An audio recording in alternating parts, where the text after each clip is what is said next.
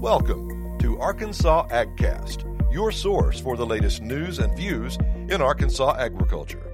Arkansas AgCast is produced by the Arkansas Farm Bureau Federation.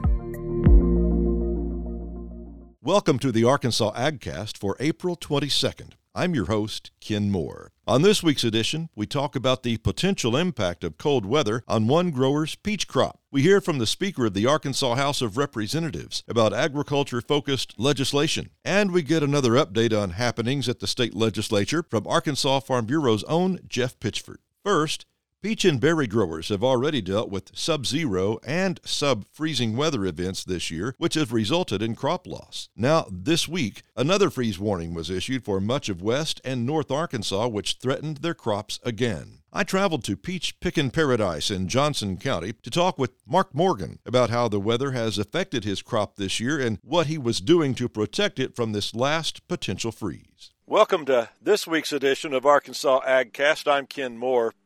And today I had the opportunity to drive up to Clarksville, Arkansas, or just north of Clarksville, to Peach Pickin' Paradise, one of our great peach orchards here in the state of Arkansas, owned by Mark and Shay Morgan and their family here. They've been around for several decades and have become a destination for peach lovers here in Arkansas. And uh, we're going to be talking about uh, the 2021 crop uh, and the outlook. And I'm visiting with Mark Morgan right now. And uh, Mark, today is April 19, and we were just visiting a few minutes ago about that magic date where we think we should be past the last freeze of the season. We had one now about a month ago where temperatures got down right around that magic number of uh, 30, 31 degrees. And so just kind of tell me, 2021 has been a little bit different. You've, you've encountered freezes before on your peach crop, uh,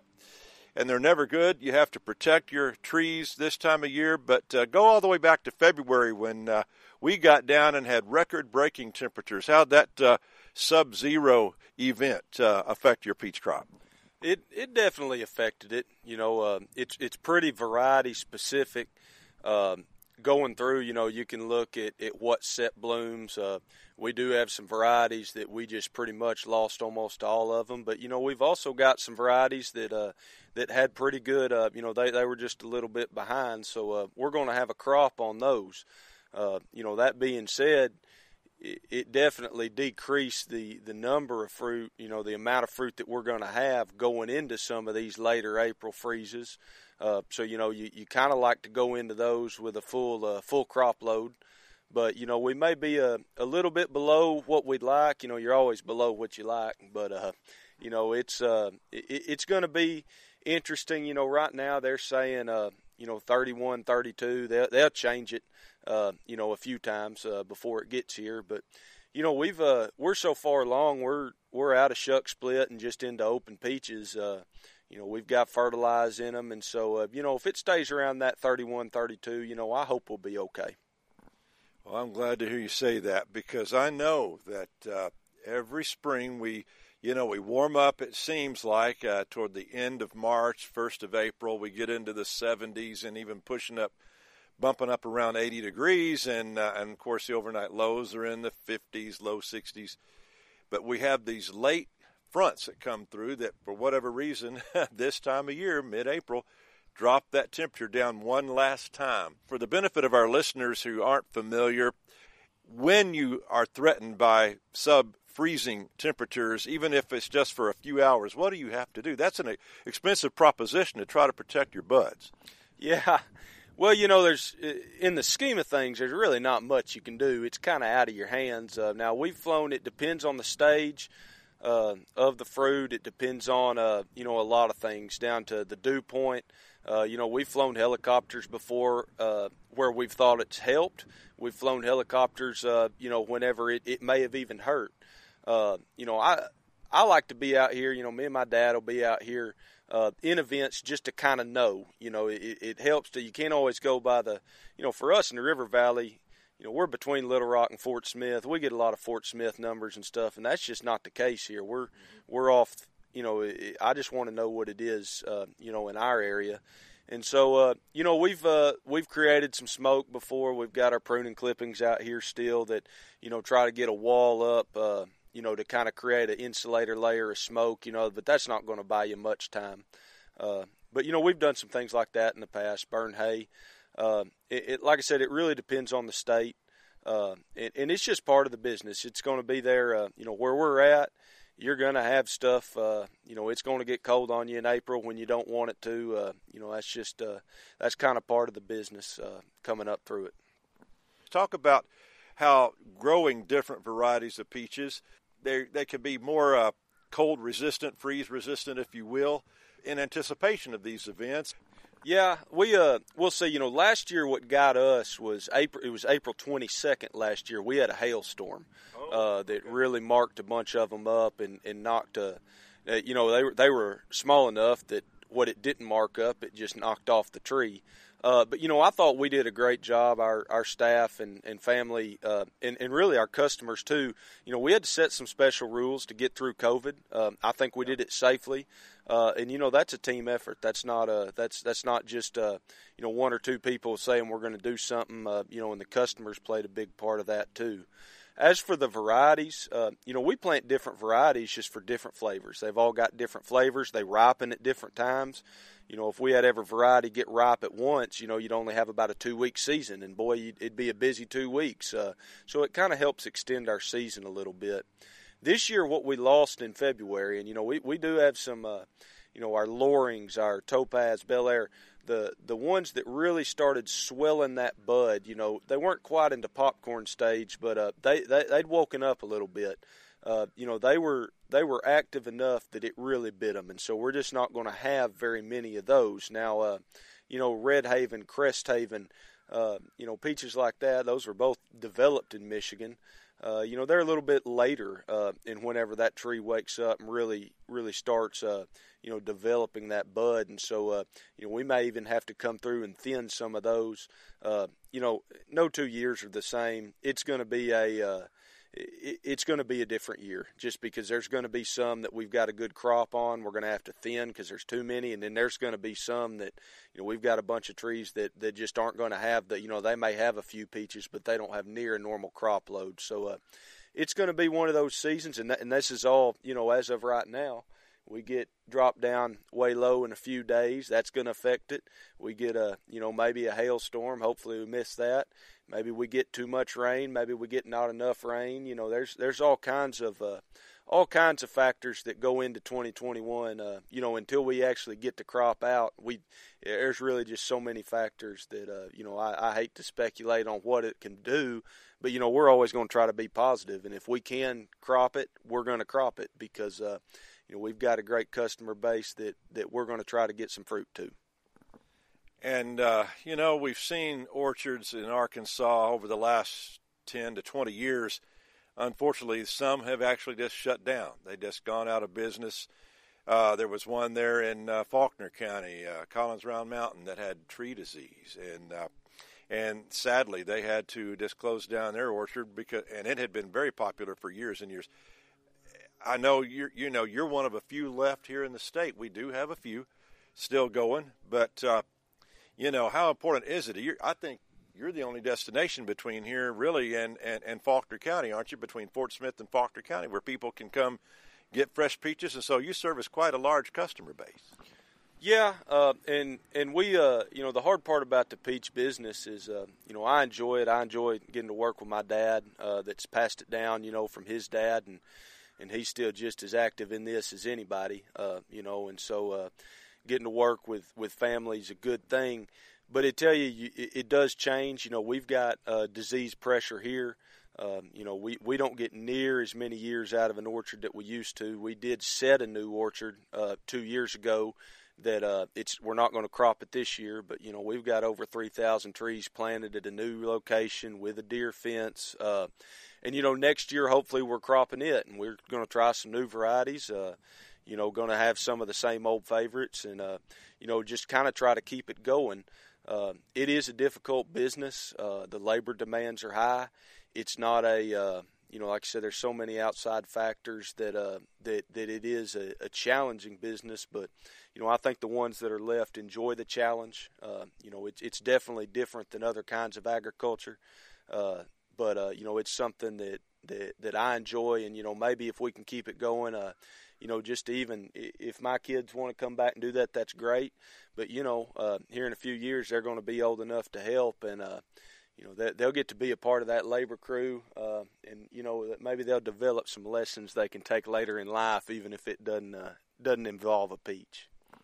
Well, it is a family tradition, a family heritage that the Morgans have here in Johnson County, and uh, people have been driving here for 10, 20, 30 years to and look forward to peaches, and uh, and they will be doing that this year. So if everything goes according to plan and uh, you get some favorable weather what is the time frame when you typically begin inviting people out? It really, you know, we have about a, a six to seven week season. Uh, you know, we're not able to be open every day like we, we like to. Uh, you know, there's going to have to be some days we shut down, some days we're open. But, you know, usually that last week of June's pretty close. We always used to tell people call uh, call July 4th. You know, when it's July 4th, you know, we're either going to say, "Hey, yeah, we've started," or "We're getting really close." Uh, you know, they are weather dependent. They can't read a calendar. You know, that temperature in May is really going to dictate, uh, you know, when they're they're actually ready. Uh, and so it's, uh, you know, it's just it, it's it's really a flexible model. Uh, you have to be flexible, uh, and and that's kind of con- difficult to convey to some customers that you know they may have came July 15th and got this variety last year, and they come this year expecting to get that same variety, and you know we may have been done with it for two weeks. Uh, you know, it, it just every year's different, but uh, but we we try to adapt. But you know, generally to answer your question, late June. Uh, all the way through July really maybe that first week August just kind of depends. Uh, you know, we're usually done before school's out or before school gets back going. And you guys are active on social media. You have a Facebook page people can visit, so you can kind of post and and inform people uh, when to uh, when you're going to be opening up here uh, at the uh, at the packing shed here. I, I, we've been here before with you guys, with you and Shay and and you have been blowing and going in the peak of the season. You know, it's exciting to see those customers out here, out here walking amongst the trees and picking their own, and then you'll even have some picked already. And uh, so, uh, talk about your Facebook page and, and, how they can get info. Yeah, uh, we do uh, have a Facebook page now. Uh, you know, when we're open, uh, it's active. In the off season, we tend to leave people alone. you know, for the most part, but but you bet we'll have updates on it. Uh, the best way to still contact our business is, especially whenever we get closer to that June, July, and August, is by phone. Uh, you know, because uh, it's good to, uh, you know, Facebook is a tool, but and, and, we do our best to to keep it updated. But you know, there'll be times that you know we're we're still a family farm, and you're getting that 50 to 100 messages a day. Uh, you know, that's it's difficult to respond to people, but we do have somebody to answer a phone. And, and you know we're a face-to-face business. I like talking to people. Uh, and so you know on the phone's not face-to-face but you know if we can if we can talk to you it's just uh, you know i feel like that's that's what's best for our customers uh, as far as getting the info out. But yeah start you know checking in june. We'll be on facebook. All right. Well mark it's great seeing you again and visiting the uh, the orchard here today on a beautiful uh, spring day and let us just keep our fingers crossed that uh, that forecast is wrong. Maybe the wind will blow that night, right? And uh, anytime you get a breeze, uh, you don't get the frost and the bad freeze. And hopefully, the good Lord will keep that wind blowing up here on the ridge on your orchard uh, in two nights. Yeah, maybe even a cloud or two. You know, if we can we can get some clouds, that keeps it from dipping. You know, those clear nights that are still, those are the ones that you think about. But but I appreciate it, Ken. All right, been visiting with Mark Morgan, owner of Peach Pickin' Paradise here just north of Clarksville, Arkansas, on this edition of Arkansas AgCast. Arkansas Farm Bureau's Public Affairs and Governmental Relations Department, along with Loblolly Creamery, hosted an ice cream social for members of the General Assembly at the Capitol April 20th. During the event, I caught up with Representative Matthew Shepherd of El Dorado, Speaker of the House of Representatives, to discuss action taken during this year's session on agricultural priorities. On this edition of AgCast, I am at the Arkansas State Capitol, and it is Ice Cream Social Day for our state legislators. And I am very privileged to be speaking right now with uh, State Representative Matthew Shepherd. He is Speaker of the House of the Arkansas House of Representatives. And Mr. Speaker, thank you for giving me just a few minutes of your time. Glad, glad to be with you. Always a pleasure. Tell us how the session has gone, especially as it relates to agricultural issues, which is what we're very concerned about uh, and you are a good supporter of our policy down here at the state capitol. But uh, how's it gone this year? I, I think we've had a good session. Uh, you know, the biggest challenge we've had is just obviously dealing with COVID and trying to have a safe and healthy session, make sure our members stay healthy. Uh, at the outset of the session, one of the concerns was would we have, you know, might we end up in, in a situation where we don't have enough members for committees or on the House floor? We've been very fortunate, very blessed to be able to have, you know, as as much as we could within reason, a fairly normal session. And, you know, on the agricultural front, as you know, I was the former chair of the House Ag Committee. It's obviously an issue uh, or an area that's very important to me, and I know it's very important to my constituents. But I think on the ag front, I think we've had a positive session. Uh, you know, I know we've done some things, whether it's meat inspection or the dairy program. Uh, we've had some, you know, some good bills that have come through there, and I think Representative Vaught has done a great job as chairman of the House Ag Committee. And, uh, you know, ultimately, I think it's not just a credit to the membership, but really the membership of Farm Bureau uh, being engaged and letting the members know how they feel about those issues. Well, thank you very much for your support. And I was, and you referenced the meat inspection bill. That's kind of been one of our top priorities for this session. We got the framework done. Now we just got to get the funding mechanism passed uh, as part of as part of uh, revenue stabilization. How do you see that? Do you think we've got a chance to get that in? Will that get done before the end of the session? I think we've got a chance. Uh, you know, I think that uh, as we look at the upcoming fiscal year, it's going to take a little bit of time to roll out that program. So maybe the need initially is not going to be as great as it will be on down the road. But uh, you know, I know it's something that's on our radar. We're hoping to uh, work something out that will uh, allow us to really uh, begin that process of implementing that program. Broadband expansion is another key priority, and we've done some work in the past on that, but it, we still need to fund more. We still ha- need to expand that further. COVID kind of made that uh, need uh, very uh, important last year, and as we do virtual learning, things of that nature, where are we on that? Well, you know, back uh, out of the CARES Act, we put a, a I can't remember the exact amount, we put a pretty uh, solid amount of money into broadband, into rural broadband. There's still more work to be done. Uh, right now, I think that, that the approach is that we're kind of watching to see what comes down from D.C. We anticipate there's going to be quite a bit of funding from the federal government on that. And so we want to make sure we're maximizing not only our state dollars, but our federal dollars to uh, maximize the deployment of broadband across Arkansas. It's not only an issue for ag, it's, it's an economic development issue. It's an issue that touches each one of us. And so I'm hopeful that we can continue to make, you know, substantial progress on that front. And then uh, you mentioned the dairy issues, and uh, we're going to be discussing that today in committee again. A special resolution. We've got some of our dairy farmers here today for this ice cream social, very appropriate. Uh, they, we, we don't have that many dairies left, as you know, in Arkansas. Uh, we need to keep the ones we do have. So, uh, where are we going on that?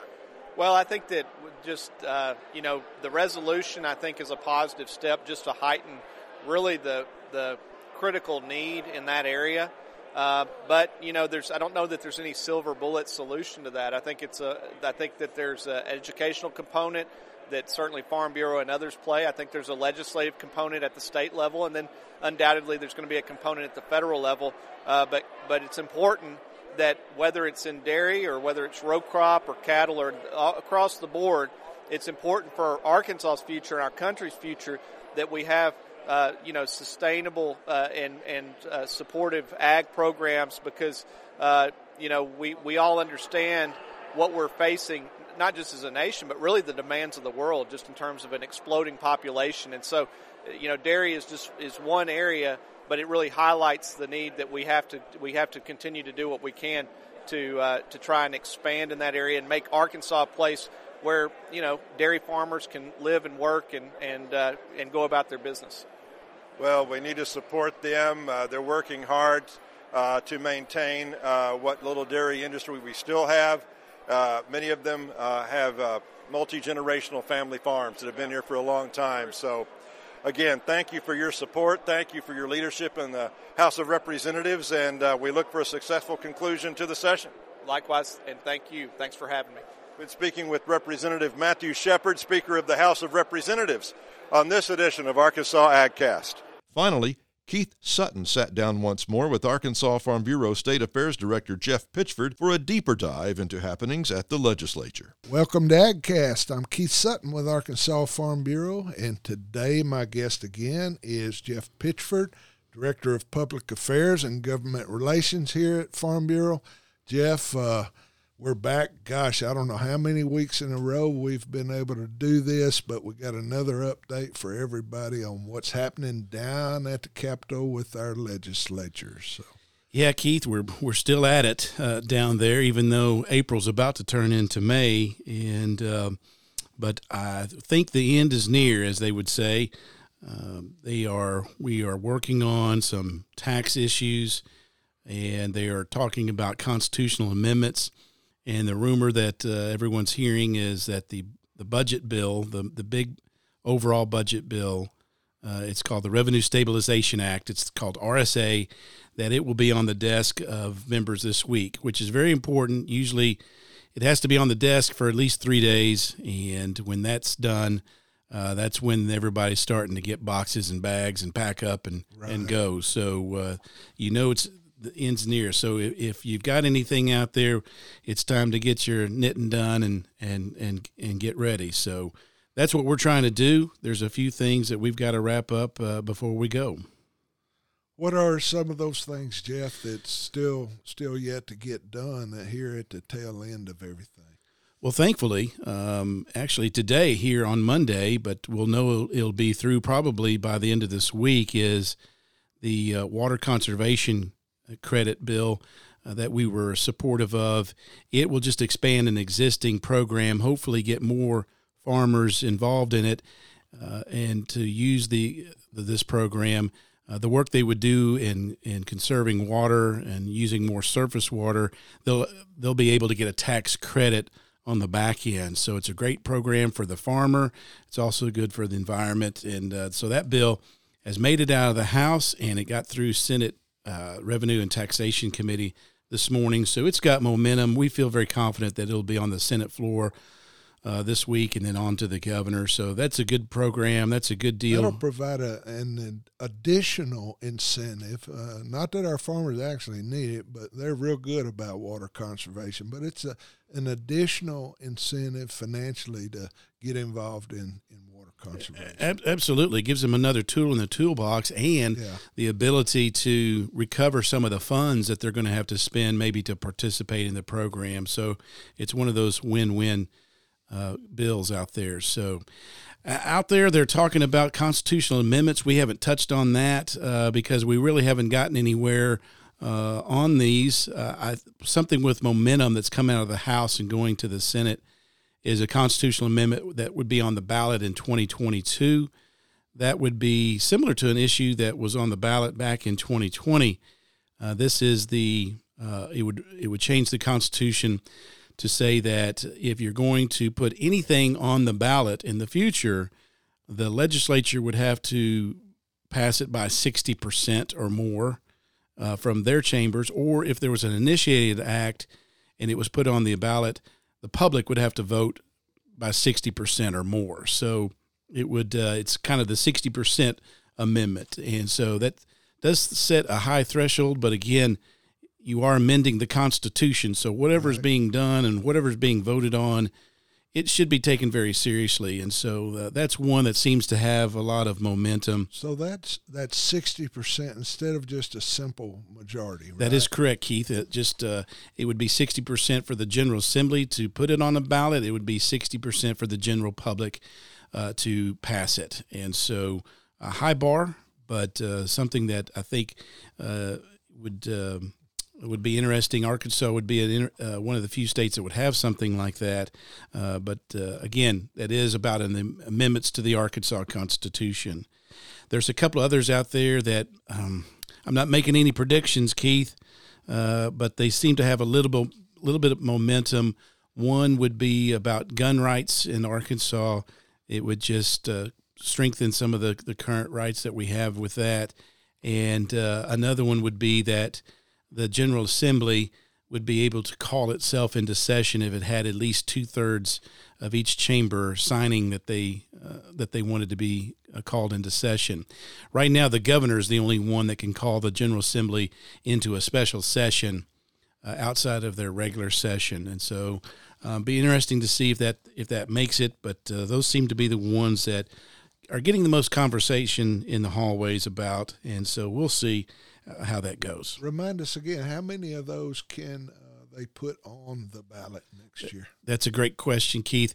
It's three, and um, sometimes they don't do all three, but most of the times they do. So uh, it usually comes down to uh, the House of Representatives picks a favorite, and the Senate picks a favorite, and then they have to discuss which one will be the third one. So right, right. Uh, we'll see uh, how that goes. So, but now that they're starting to talk about those, that's really one of those last things that they kind of do toward the end of the end of the session. So, uh, a couple of other bills uh, that we've talked about before. Uh, one was Senate Bill 312. That's the one that talked about foreign ownership of of oh, agriculture yeah. land in Arkansas. That bill is being amended and uh, so to really it would be a reporting requirement that the Arkansas Department of Ag would have to to do uh, when there's a purchase of from of agriculture land from foreign entities. So uh, that one's has definitely changed over the last few weeks. And then uh, the cottage food industry bill, uh, Senate Bill 248, that's the food freedom bill. Uh, it's going to be amended as well uh, we we did have concerns about that. Uh, the it, it dealt with the selling of meat, and that was going to put the state meat inspection program uh, at potential risk. And so uh, the sponsors have, have agreed to amend that to where it does not include the selling of meat, poultry, seafood, or even potentially hazardous uh, foods, which would be something with dairy or eggs in it. Uh, and so with that, um, that bill is, certainly has changed uh, as well, and so we're still taking a look at it, but it's certainly different. And I know we've talked about those in the in the past, and wanted to give everybody an update. They're still out there, and I guess there's a few others, but um, there there is one more tax bill on poultry. We've talked about that. That would uh, give a tax credit for those that use a have to pay for water, uh, not their own well, but if, if they had to pay it through a municipality. And so that bill has made it out of the House and is um, going to the Senate. And so that would give a little bit of a break to poultry farmers who have to purchase their water and pay a sales tax on it. So hopefully we can get that one through this week and uh, and try to wrap this thing up. You know, it's going to be July Fourth before we're, we're we've been wrapping. Feels like wrapping it. and wrapping. This thing's all wrapped up in a way, but not quite done yet. So uh, we'll keep everybody up to date. Once again, we'll try to talk each week and bring them the latest news from the Capitol. That's right, Keith. We appreciate your help, Jeff. Absolutely. Thanks as always. That's all for this week's Arkansas AgCast. Come back again next Thursday for more news and views on Arkansas agriculture.